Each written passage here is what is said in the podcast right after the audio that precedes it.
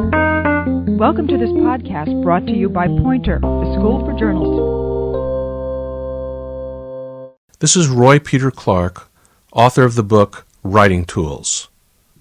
This is the podcast version of tool number nine. Let punctuation control pace and space. Learn the rules, but realize you have more options than you think. Most punctuation is required, but some is optional leaving the writer with many choices. My modest goal is to highlight those choices to transform the formal rules of punctuation into useful tools. The word punctuation comes from the Latin root punctus, or point. Those funny dots, lines, and squiggles help writers point the way. To help readers, we punctuate for two reasons. Reason number one is to set the pace of the reading.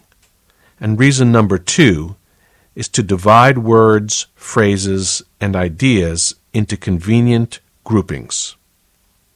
You will punctuate with power and purpose when you begin to consider pace and space. Think of a long, well written sentence with no punctuation except the period. Such a sentence is a straight road with a stop sign at the end. The period is the stop sign. Now think of a winding road with lots of stop signs. That analogy describes a paragraph with lots of periods, an effect that will slow the pace of the story.